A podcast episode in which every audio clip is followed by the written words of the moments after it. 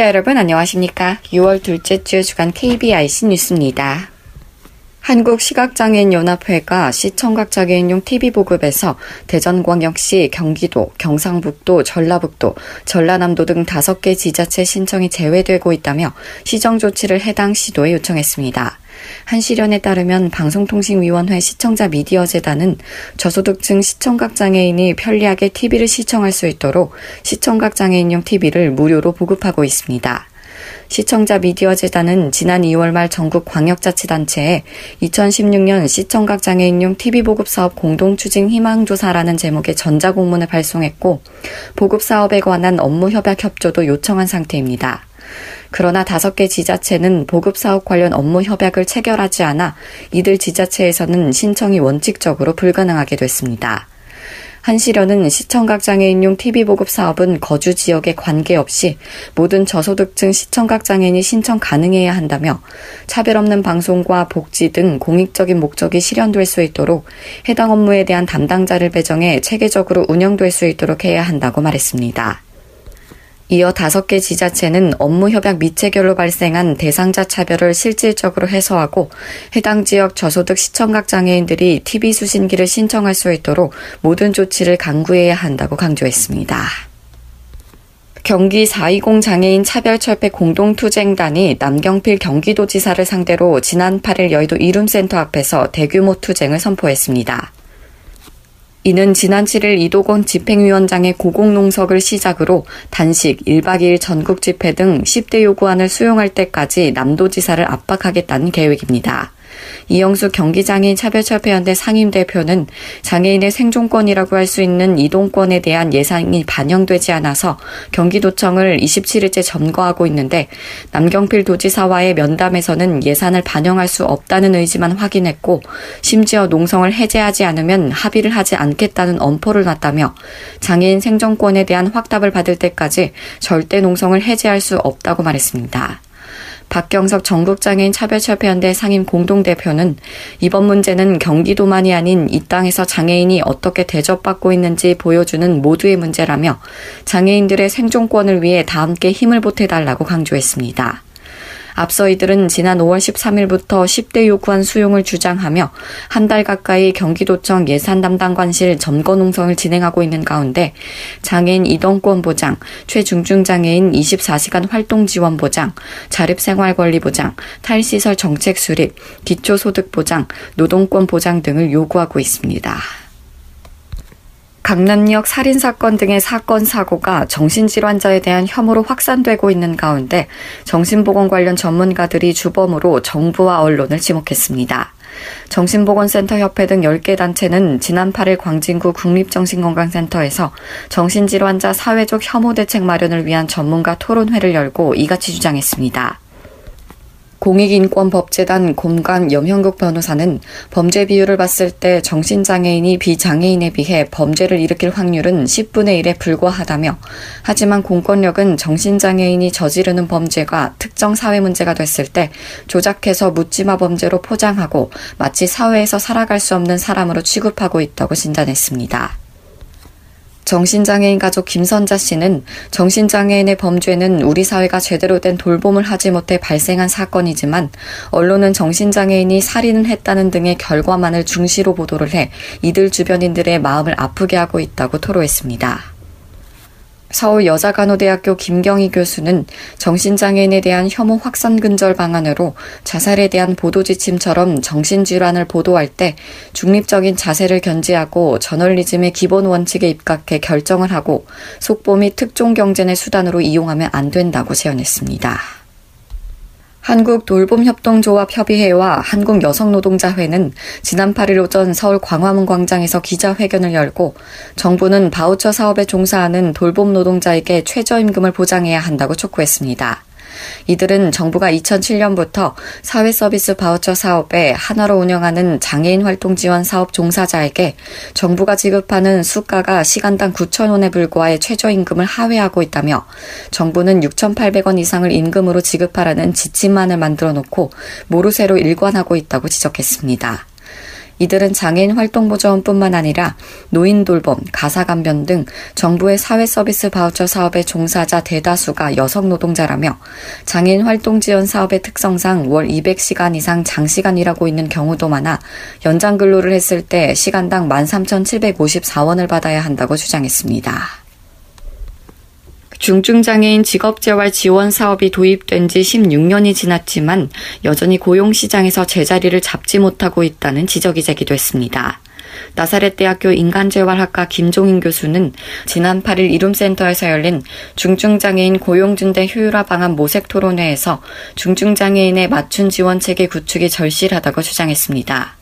김 교수는 특히 발달장애인은 개인적 특성이 고려되지 않고는 취업 성공 확률이 매우 낮다며 전문 인력이 발달장애인에 대한 전문적인 사정을 통해 개인의 능력과 가능성을 찾고 발굴해 직업에 대입하는 것을 궁극적인 목표로 삼아야 한다며 제공자 관점이 아닌 수혜자 관점으로 바꿔야 한다고 주문했습니다.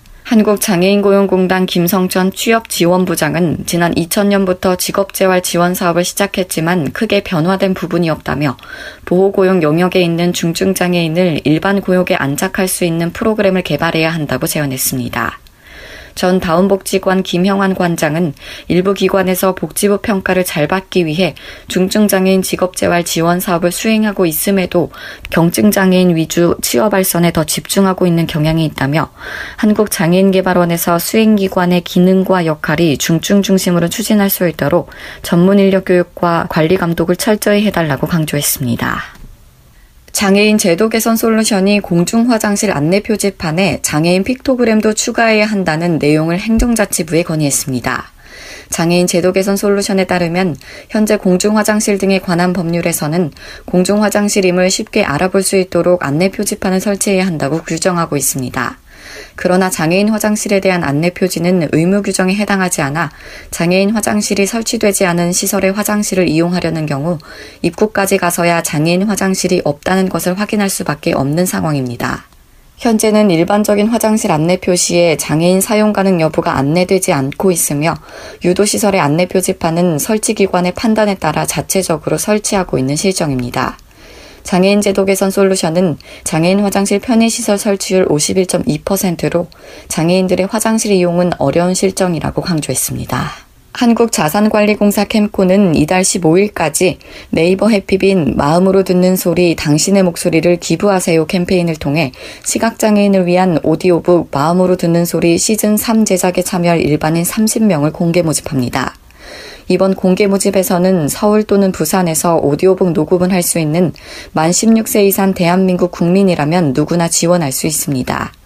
참가자 선정은 온라인 자동 추천 방식으로 진행되고 선정 결과는 오는 22일 SMS로 개별 통지될 예정입니다.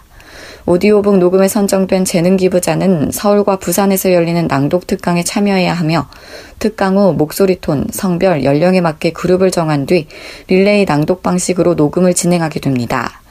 스튜디오 녹음 일정은 재능 기부자 스케줄에 따라 조정할 수 있으며 재능 기부자에게는 낭독 도서, 제작된 오디오북 CD, 재능 기부 확인증 등이 제공됩니다. 캠코 관계자는 지난 2년 동안 제작된 마음으로 듣는 소리 시즌 1, 2는 캠코 임직원의 목소리 재능 기부를 통해 녹음됐지만 시즌 3은 재능 기부자를 일반 국민까지 확대해 뜻이 있는 이들의 진심을 담은 목소리가 시각장애인의 눈이 될 기회를 마련했다고 말했습니다. 국제장애인 올림픽위원회가 지난달 북한에서 장애인 선수들을 대상으로 교육을 실시했다고 밝혔습니다. 미국의 소리 방송에 따르면 독일본에 본부를 둔 국제장애인 올림픽위원회는 최근 자체 웹사이트에 올린 글에서 지난달 13일부터 16일까지 평양에서 탁구와 수영 두 종목을 대상으로 교육을 실시했다고 말했습니다. 위원회는 북한 탁구 선수 13명과 수영 선수 8명 등 참가자 21명에게 장애인 올림픽 대회가 채택하고 있는 장애 등급 제도와 그 규정, 그리고 분류 방법 등에 대해 설명했습니다. 국제장애인 올림픽위원회 수영 강사인 스티로스 스타브로 씨는 이번 교육을 통해 북한에서 장애인 올림픽 운동이 더 발전할 수 있도록 격려하고 지원하는 기회를 가졌다고 밝혔습니다. 북한은 지난 2012년 런던 장애인 올림픽에 한 명을 출전시켰으며 오는 9월 브라질 리우데자네이로 대회에는 두 장의 출전권을 갖고 있습니다. 이상으로 6월 둘째 주 주간 KBIC 뉴스를 마칩니다. 지금까지 진행의 남서영이었습니다. 고맙습니다.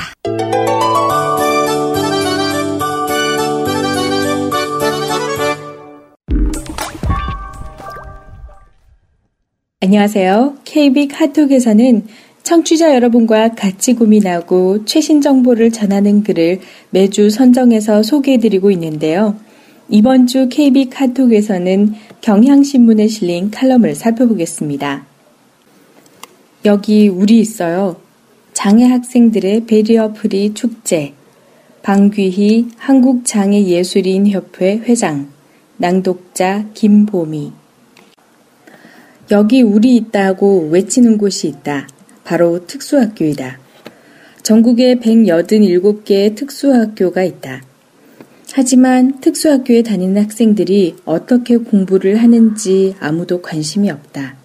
장애학생 교육을 특수교육이라고 하는데 특수교육에서 가장 필요한 것은 장애 학생들이 사회 밖으로 나오기 위한 준비를 하는 교육이 아닐까 한다. 그런데 지역사회에서 특수학교가 혐오시설로 낙인이 찍혀 장애 학생들은 교문 밖으로 나오면 주눅이 들어 조심조심 행동한다. 장애 학생들이 마음 놓고 사회와 소통할 수 있는 기회가 거의 없다. 이러한 때에 대한민국 어울림 축전이 특수교육의 메카인 대구시에서 개최된다. 전국의 장애 학생들이 한자리에 모여 축제를 벌이니 이처럼 신나는 일이 또 어디에 있겠는가. 어울림 축전 자문회의에 참석했을 때의 일이다. 계단을 없애라.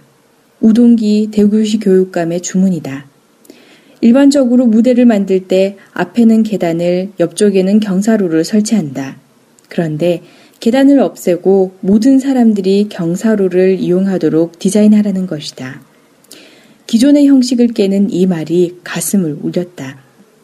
그동안 우리 사회의 지도층 그 누구도 장애인에게 현실적으로 필요한 것이 무엇인지 모르고 그저 모호한 검토만을 지시하며 장애인과 함께 사는 사회를 만들자고 했다. 해서 그 변화가 눈에 보이지 않았다. 하지만 적어도 대구 어울림 축전에서만큼은 계단이 사라지는 가시적인 결과를 이끌어냈다. 장애인 편의시설은 별도로 경사로를 설치하는 것이 아니고 장애인과 비장애인이 함께 사용할 수 있도록 universal 디자인으로 만들어야 한다. 한데 지금도 여전히 장애인 편의시설은 법률이 정한 대로만 설치하기 때문에 장애인에게 불편한 시설이 대부분이다. 이번 어울림 축전이 문화 예술을 통한 barrier free를 목표로 하고 있어 특수학교의 예능 교육에 대해 생각해 보고자 한다. 2013년 국립특수교육원에서 실시한 장애학생 문화예술교육 실태조사에 의하면 한마디로 특수교육 예능교육은 양적, 질적으로 너무 열악하다. 특수학교의 예능교사 가운데 미술 전공자는 9.1%, 음악 전공자는 14.9%로 예능 전공교사가 적다. 그래서 수학교사가 음악을 가르치고 국어교사가 미술을 가르치기도 한다. 교사뿐만 아니라 예능 교육을 위한 공간과 도구도 부족하다. 예능 교과를 운영하는 특별실이 없는 학교가 29.2%나 되고 음악 교육 악기도 탬버린 등 간단한 타악기 정도만 비치되어 있을 뿐이다. 특수학교에서 체육교육에 비해 예능교육의 비중이 적다.